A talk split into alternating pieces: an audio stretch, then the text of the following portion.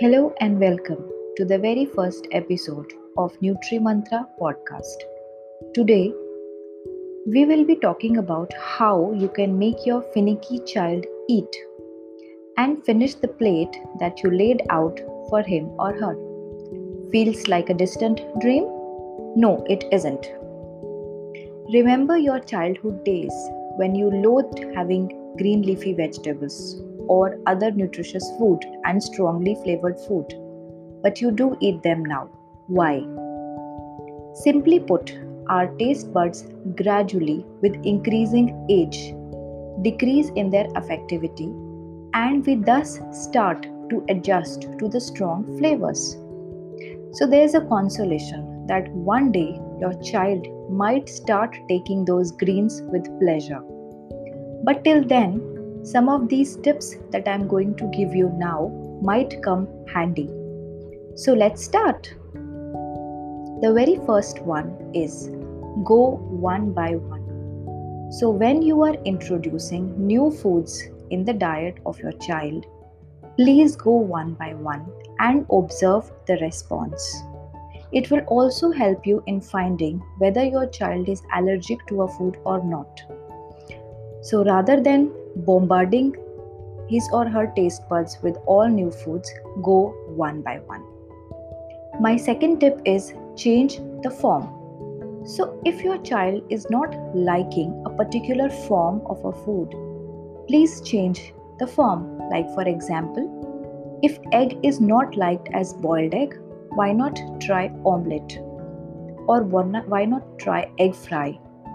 If the child is not liking spinach, as sag, why not try giving a spinach parantha? So change the form.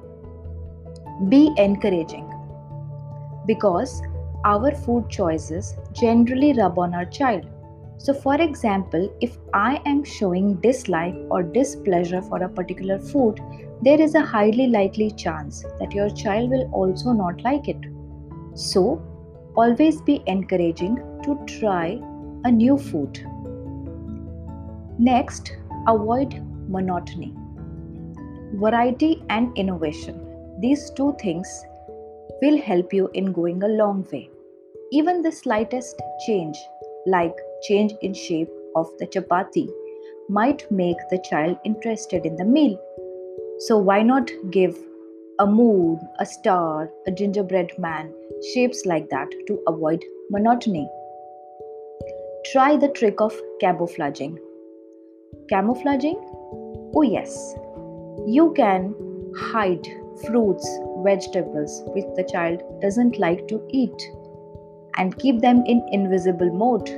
Like, for example, vegetables introduced as stuffing or topping or chopped too fine to get noticed, fruits added in milk, pureed and added to desserts.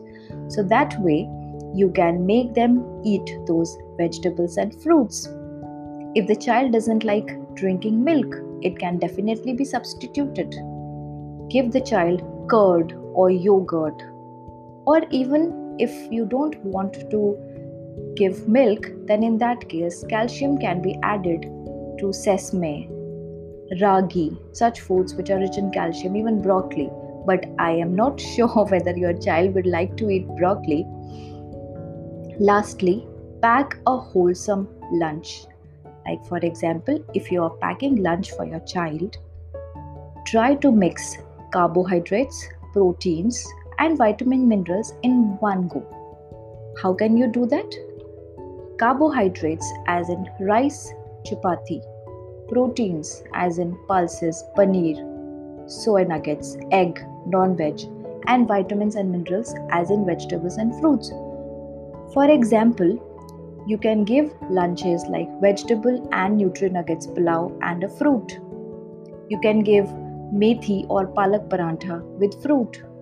You can make dal parantha and combine with it with a fruit. You can make a paneer sandwich and combine it with a fruit. So, if you are making a wholesome food, if you are giving a wholesome food to your child, then definitely there is a less chance of the child developing a deficiency. You need to be patient in dealing with the mixed reactions you are likely to receive from your child while eating. But your patience is worth your child's health. So be on it and do let us know how you like this episode of Nutri Mantra podcast. Happy listening. Bye bye.